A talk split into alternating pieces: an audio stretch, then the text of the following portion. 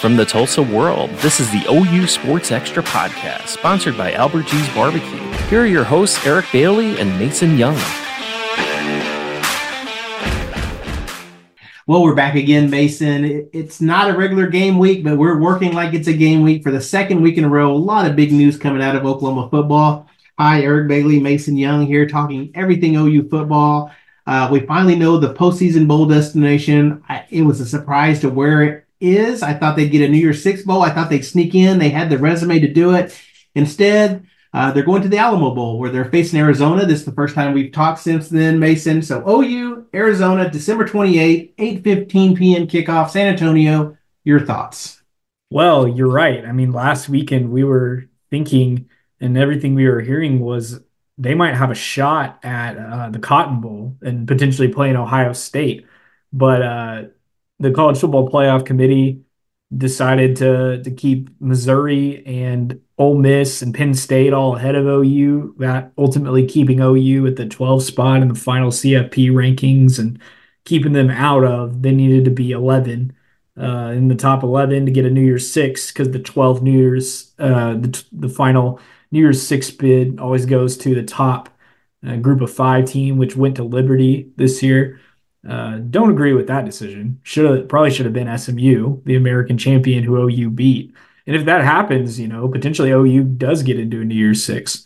I still, when we look at the resumes of this, these teams, uh, Missouri obviously a very good team this year. Uh, it seemed like on that conference call, the the committee chair Boo Corrigan, he was really searching for reasons as to why uh, they kept Penn State and Ole Miss uh, ahead of OU. Ole Miss resume not really very impressive at all. Can't think of even you know like what their ranked wins are. And Penn State, same thing. It seems like the committee uh, actually this year, rather than valuing the quality of your wins, which OU had uh, two very good ones in SMU, and then obviously Texas, the Big 12 champion, and, and the number three seed in the college football playoff. But it, it seems like uh, that the committee valued the losses more. They valued uh, Mississippi State's uh, losing to Alabama and Georgia. They valued uh, Penn State losing to Michigan and Ohio State.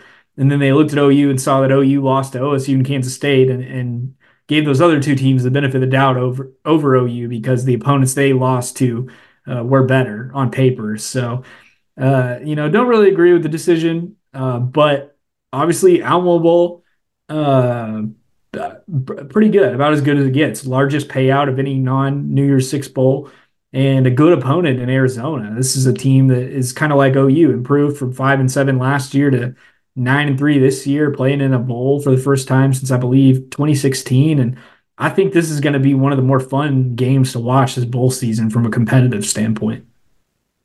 I was really watching closely when they released the New Year Six pairings first one out of the chute was the Cotton Bowl with Missouri. I said, okay, well, there's still a chance because Missouri was always rated pretty high compared to Oklahoma. And then the second one came out, uh, Penn State versus Ole Miss. You knew right then. I mean, that was it. All bets were off going, I think, the Peach Bowl. So I really thought Oklahoma had a shot. Like you said, you look at the resume, I agree. I think the win over Texas speaks volumes. And and you're right. It's too bad they're they're looking at the losses. And and Brent Venables, to be fair, when we talked about OU situation, even going to the Big 12 championship game, he said, Hey, you know, we did it to ourselves basically by losing that game at Kansas, losing that game at Oklahoma State.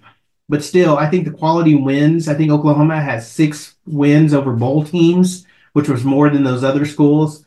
Who would have thought, Mason, 73 to nothing, that Arkansas State would make a bowl game? If you would have told me when we walked out of that season opener that was going to happen, but that was one of the bowl wins that Oklahoma has over Arkansas State. I think the non-conference schedule didn't do it Oklahoma any favors. They didn't play a Power Five school outside of uh, the Big Twelve, and I think maybe that had something to do with it. Uh, but they did beat a really good SMU team. So uh, yeah, so Oklahoma not in the New Year's Six bowl for the third straight year. Uh, last time they went was 2020 in the Cotton Bowl. So we'll see what happens against Arizona. And this is a really good Arizona team, uh, Mason. When we look at them, they've won six in a row. This is their first bowl game since 2017, and uh, they're excited. I mean, this is a game Oklahoma has to go in ready to play because Arizona is excited to be there. They're anxious for postseason, and I think that that's something that Oklahoma has to focus on. Uh, they can't go in there and go through the motions, or else uh, they'll be in trouble. Yeah, looking at their roster, Noah Fifita, he's their redshirt freshman quarterback. He stepped in uh, I think after the fourth game of the season, their their starter Jayden de Laura had an ankle injury, and Fifita took over the starting job and has run, uh, you know, run with it. He's thrown for uh, I want to say around over 2,000 yards and around 30 touchdowns. Really been was the he was the Pac-12 offensive freshman of the year. Really, really good young player.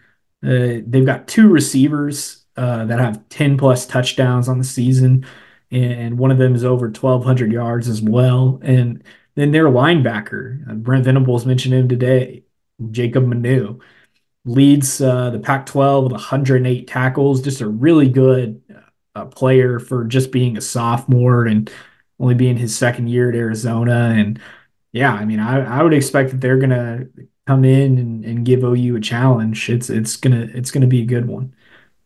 Oklahoma at, against Arizona Alamo Bowl, December the 28th, 8:15 p.m. kickoff. Uh, Tom Hart, I just found this out. Tom Hart doing play-by-play. Jordan Rogers, analyst, and Cole, help me out. Cubelic. Cubelic. Yeah. So yeah, yeah. Uh, he's the reporter for that game. So ESPN game. Well,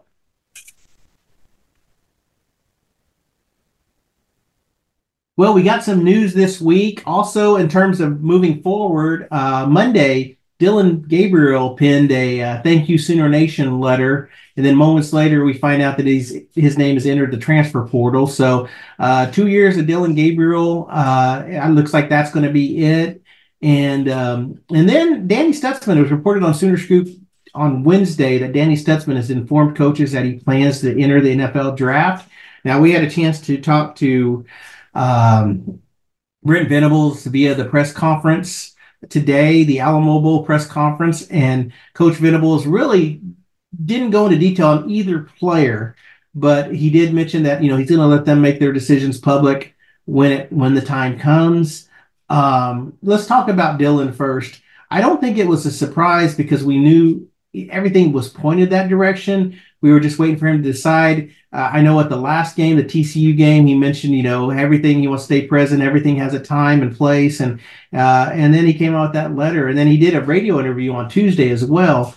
Uh, where do you think he ends up? Is it looking like Oregon? Do you think it's going to be Oregon?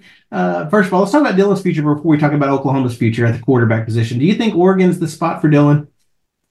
I think it would be great. Obviously, ESPN has reported that he's the favorite uh, Oregon's the favorite, and he's soon to take a visit there uh, if he hasn't already. I think it would really be great. You saw the ascendancy that Bo Nix had the last there the last two years after uh, really being a very mediocre quarterback uh, during his Auburn career, but obviously this year being a uh, being a Heisman finalist and almost taking that team to a Pac-12 championship game. Dan Lanning is obviously put together, you know, something really, really special in in Oregon uh, these first two years, and and they look like a team that is just going to uh, continue to to rise. And, and, I think there's probably part of Dillon Gabriel that uh, not only sees the current success of the program, but probably uh, he's just a really thoughtful guy. I think he probably values the history of it. I mean, the opportunity to go and play where Marcus Mariota won a Heisman. You know, that's them both being from Hawaii. That's obviously one of his idols that he's talked about previously. It's also really unique and really cool that uh, uh, if you look at Oregon's schedule next year, they will play Hawaii in their season opener. So Dillon Gabriel, if he goes to Oregon, he gets to play uh, against the the team that his father played quarterback for the team that he grew up watching and idolizing uh, with players like Colt Brennan under center. So I just think it would be a really good fit uh, from a nostalgia standpoint, but it also is a good fit from Oregon is a good team and it presents a good opportunity for Dillon Gabriel to continue to improve and and Brent Venables spoke about today and have also heard Dillon Gabriel say this in the hours that uh, he announced his decision that uh, this is this was all motivated by draft feedback. The decision to play another year of college football. He really hoped that this was going to be his last year and that he was going to go to the draft, but it sounds like the draft feedback is not what he's hoping it to be. And, and so I think Oregon, you know, probably gives him the best chance to continue to develop and to to get the kind of have the kind of year he wants to have next year, to get the kind of draft grade he wants to have, uh, to to kind of kickstart a, a professional opportunity. You know, and that's the thing too. We look at uh, what NIL is right now.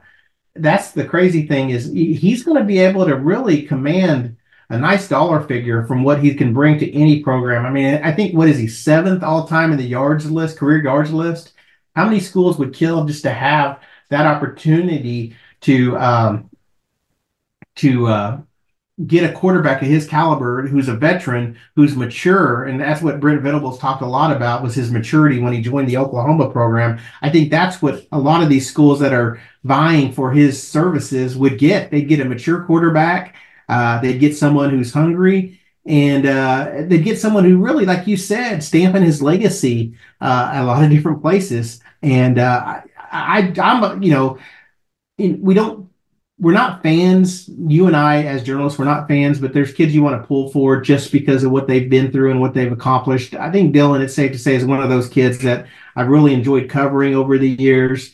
These last two years, he's been really, really good to the media. And uh, he really, in a way, he was a need for this Oklahoma football program when they needed a quarterback at the most. Uh, can you imagine what Oklahoma would have been like if Dillon Gabriel did not come to the Sooners? I'm sure Oklahoma would have got a quarterback from somewhere, but I don't know if they would have got the quality of quarterback that Dillon Gabriel was able to bring to Oklahoma. So uh, all our best for uh, to, to, Dillon Gabriel. We'll of course keep on the track and see where he's going to end up.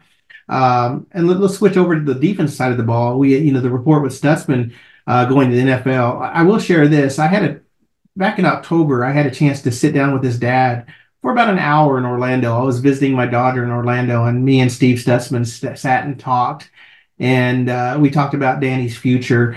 And uh, you know, we talked a little bit at the end after we turned the recorder off a little bit, and he never said that Danny was going to go pro. He never said, "Well, this is his last year." He never said that. But you just got the sense from talk when I talked to him that time that this was probably the direction that they would want to go, just simply because of how beat up linebackers can get. You know, it's running backs, it's linebackers. This is a vicious game, and if you can go out and and make you know make money uh, playing football and get one extra year of it, you go for it. Now, you know, of course, Steve Stutsman never directly said that, but you just got a sense just from me talking to him. That's what I got the feel from from talking to him. And so when the news came out, it really wasn't a surprise to me because you know if he's going to explore his NFL options, because it's time to go out there and, and make some money playing linebacker.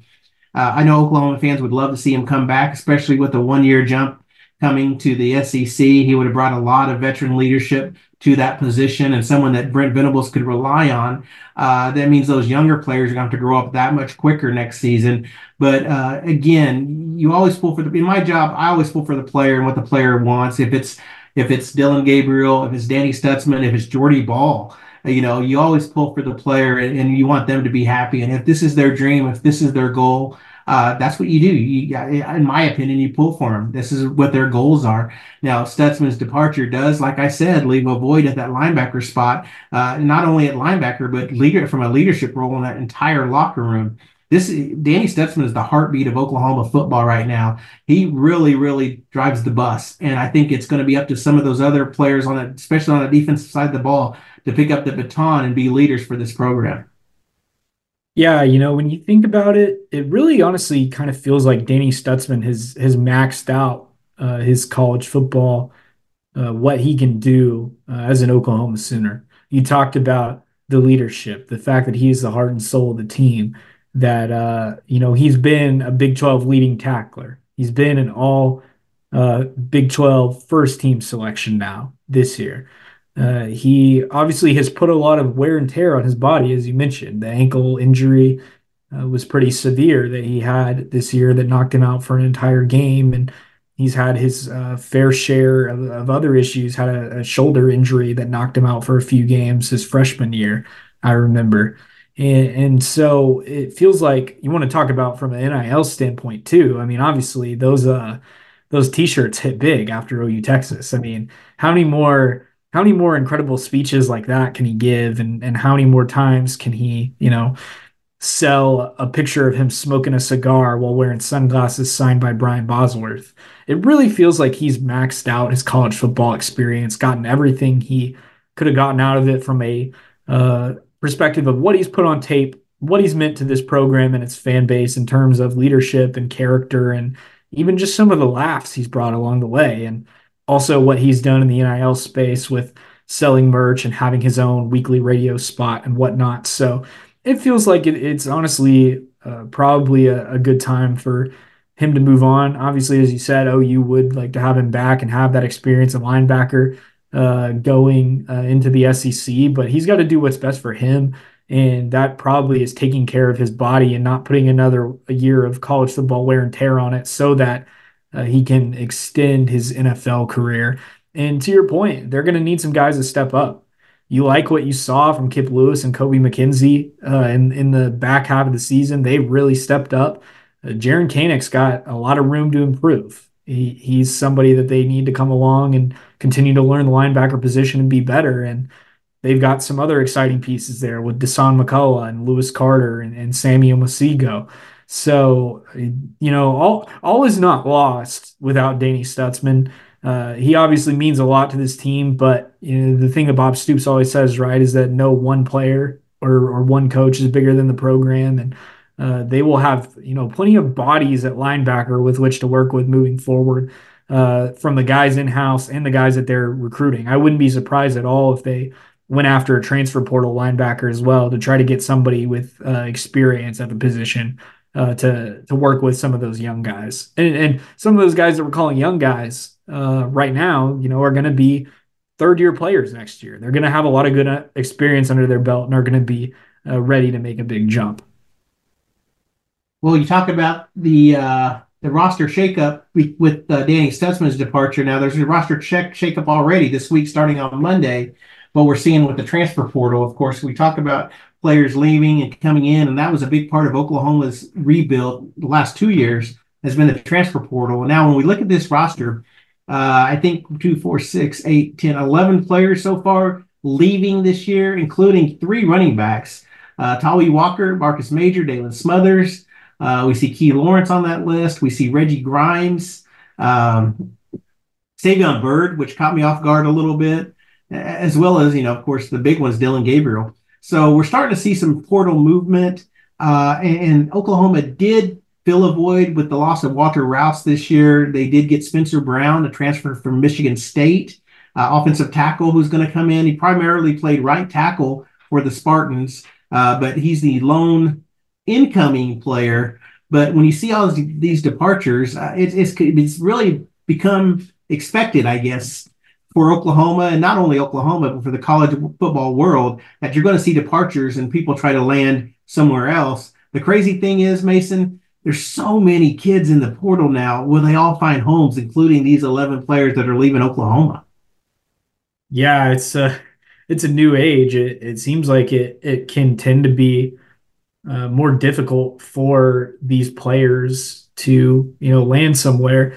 I think the the guys that are gonna you know probably be most attractive, I would say, out of the the players that are leaving OU right now is is obviously uh, Gabriel, but I, if I'm a if I'm a team, uh, you know, looking for some utility in the portal, some for, from some former Oklahoma players, uh, I I would be very interested in Tawee Walker and Key Lawrence. Obviously, I think those two guys, uh, not I guess not all that surprising that they entered the portal. You know, obviously Tawee Walker this year was injured some, had the in-house suspension. He's still not on scholarship for OU. He's probably looking to go somewhere that he can help himself out financially. And, you know, I think some team will see uh, the success he had in, in, games like the SMU game and the and the Kansas game this year and say, hey, this is a guy that we can get we'll give him a scholarship and give him a shot.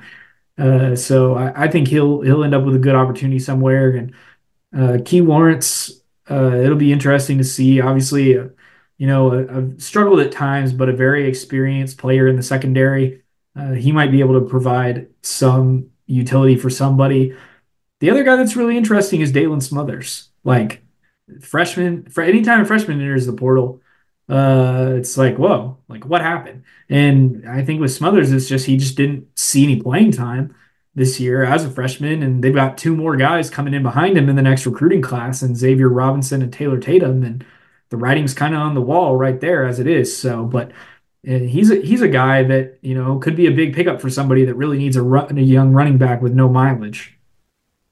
Oklahoma, you know, we had a chance to talk to Coach Venables today during the Alamo Bowl press conference. He talked to us via Zoom.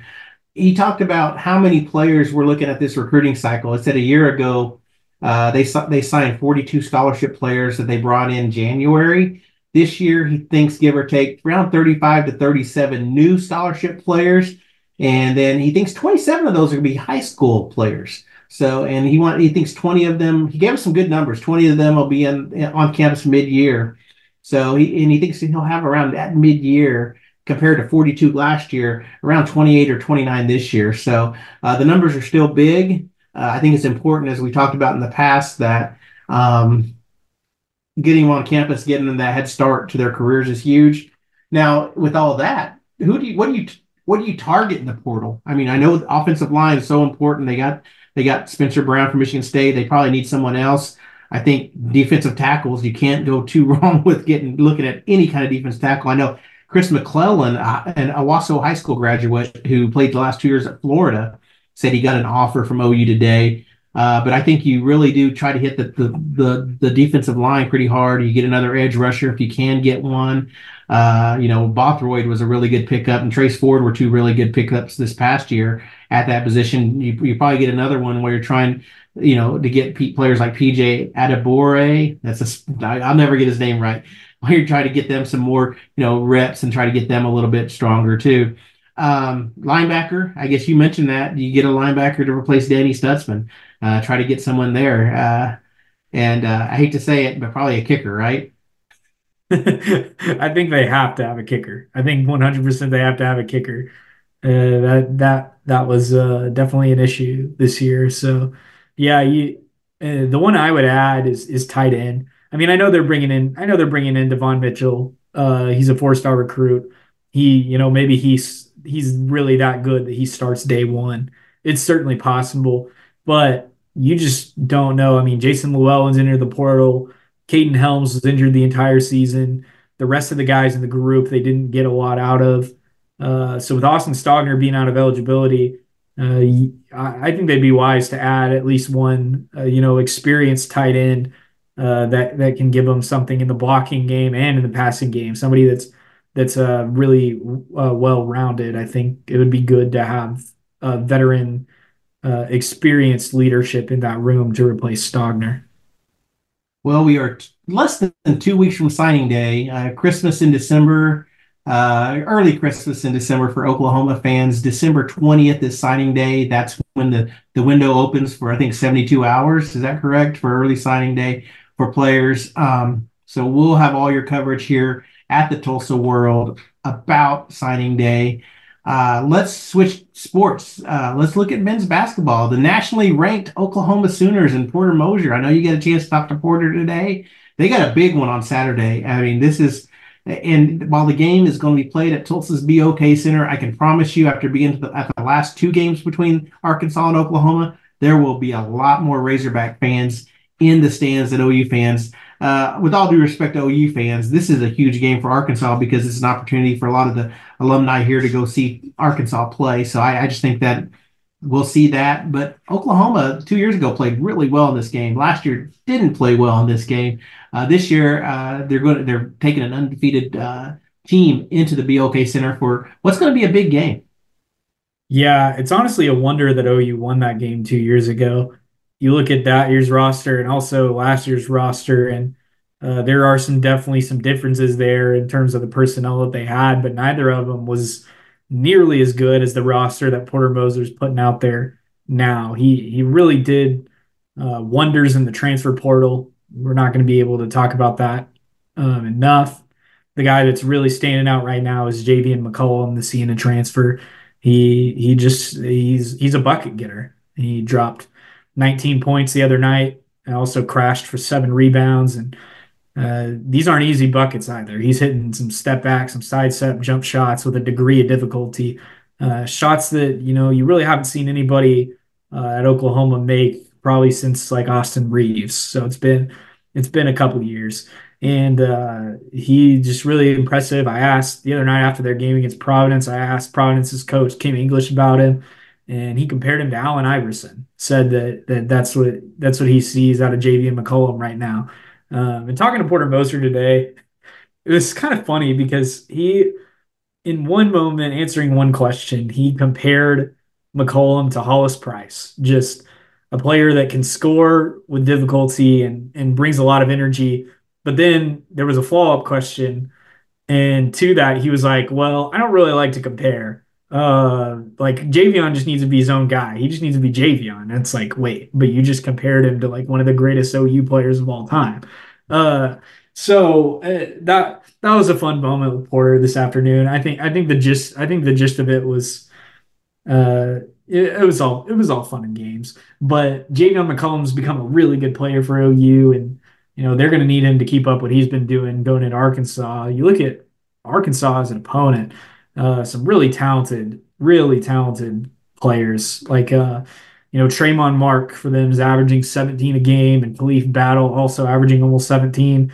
They're getting only 11 a game out of Trevon Brazile. He's just a sophomore, but uh, in ESPN's early, uh, you know, latest mock draft last week, he was projected as a late first rounder. So, uh, and, and, Arkansas had four players drafted last year. So, Eric Musselman just continues to to turn talent through Fayetteville, and uh, as you pointed out, with uh, the fan, the fans, uh, Arkansas fans being well traveled for this game, there's probably going to be about anywhere between 12 to 14,000 people in, at this game on Saturday if we're kind of comparing the numbers from the past two years. And it, it's going to be not only the biggest crowd that OU's played in front of this season, but quite possibly the most hostile environment. You mean with you mentioning just just how well these Arkansas fans travel for this really talented team. It's always a fun one too, and the good thing is it's a three o'clock tip, I believe, which the last two years it's coincided with the Christmas parade in downtown Tulsa. So getting to the BOK Center was a mess for those 11 a.m. and noon tip offs because the parade was going on at the same time. So three o'clock, the parade should be out of the way. Oklahoma at Arkansas in the BOK Center. I'm looking forward to it. The Crimson and Cardinal Classic. It has a name, and this is the last year of it too. Originally was a four-year deal, uh, but with the Sooners joining the SEC, uh, this is the last year of this game. I'd love to see if they could when they do play regular season games, if they could meet in Tulsa for an SEC game. you never know. You never know. So, uh, switch gears. Uh, before we finish up, I want to wrap up and talk about the women's team, six and two. Uh, they have a big game on Saturday too. They they welcome UNLV to town, eight and no UNLV, unbeaten UNLV. So that's going to be a big game for the Sooners in terms of looking at, uh, you know, a win over UNLV will probably mean a lot a lot in the month of March when the selection committee meets and sees quality games. Uh, so they play at Lloyd Noble Center, two o'clock Saturday. The Sooners coming off a 103-69 win over Grambling last Saturday. It's finals week, so they'll only have one game in a two-week span. They played last Saturday, they played this Saturday, and then they play next Saturday. So there's a lot of uh, a lot of time to practice. And Jennie Baranczyk, after back-to-back losses uh, two weeks ago, to uh, Princeton and Tennessee. I think that she really is just focusing on just this team, uh, you know, bouncing back, and they did against Grambling. Uh, Landry Allen with 11 points and 12 rebounds, double double. You hit 14 three pointers. Uh, leading scorer right now, Oklahoma's five players in double figures. Aubrey Joens is averaging 13.5 points a game. The Iowa State transfer, uh, she's really settling. And this whole team, really, when you think about it, too, uh, they're they're still trying to find themselves, but they have a lot of scoring punch. So big game on Saturday. UNLV at Oklahoma, two o'clock, Lloyd Noble Center. All right. Well, Mason, I think that'll wrap us up. And the next time we talk, we'll be close to, to signing day. Uh, hopefully next early next week, I think we'll get an opportunity to talk to Seth Littrell and Joe Jon Finley, the new offensive coordinators for the Oklahoma football program, as well as Brent Venables. We only got a handful of questions with them. I know there's a lot more questions uh, we want to ask Brent. Uh, you know, I, I want to ask him about, you know, what the relate. This is my question. This is what I was going to ask him today. It's just the relationship that Seth has with Jackson Arnold? Did he create a really good one over the the, the, the last year? They both got on campus about the same time. Uh, what's their relationship like? How much did he work with you know off you know of course they couldn't work on the field but you know how much did they get to know each other while Seth Littrell was an offensive analyst now he's the quarterbacks coach a quarterbacks coach for the first time and I wanted to, I wanted to ask Brent today is what did he see about that relationship and uh and plus this is Seth's first time as a quarterbacks coach you know what's it going to be like seeing him as a quarterbacks coach uh, what you what what if you if you had a thoughts of a question what what would your question be right now to Brent and this football program moving forward on Monday? What what what kind of direction? What are, what are you wondering about when we get this access? Not only to Brent, but to the coordinators too. I'm I'm still really fascinated by the Joe Jon Finley situation. It sounds like he we haven't talked about that a lot. A lot of the the eye has been on Seth Littrell, and rightfully so, because now he's the guy that's going to be calling the plays for Oklahoma moving forward. But uh, Brent Venables said in his statement when he announced the promotions that Joe Jon had opportunities to go elsewhere and, and be the sole offensive coordinator. We it's been you know widely reported that Jeff Lebby was trying to take him with him to Mississippi State, uh, but Joe Jon chose to stay here and, and take a promotion. And uh, I, I, would be curious what Brent Venables thinks about. I don't know. I don't know if it's more a testament to just Oklahoma, the institution, or the culture that Brent Venables has instilled within the past couple years. It's probably a little bit of both, but that, you know, a coach like Joe Jon Finley, that's a really talented position coach that would be willing to, uh, you know, stay for a less a lesser job at his alma mater because of how much he cares about his alma mater and that program. I think is just a really unique situation. You see a lot of coaches in that situation who are looking out for themselves and it seems like he was he was really looking out for the program that has shaped him as a player um, and as a coach uh, over the past several years. And so, just will be curious to find out more about why why he uh, decided to stay and and how he hopes to, as he's going to now be a, a much larger part of OU's offensive game planning week to week, how he hopes to kind of influence the direction of the offense moving forward. All right. Well, Mason, I guess until next week, uh, have a good weekend. It's good to talk to you again. It's it's just been busy. It's been crazy busy. And next week with our availability, it'll be another Monday, Tuesday, early part of the week, but it's going to be really busy. But I'm looking forward to it as we are looking forward to bringing all our stories, copy, everything to the newspaper and to our website, TulsaWorld.com. We'll be back next week with another podcast. Uh, please listen in. We really appreciate you uh, listening to our podcast too. So for everyone out there, thanks a bunch and have a good weekend.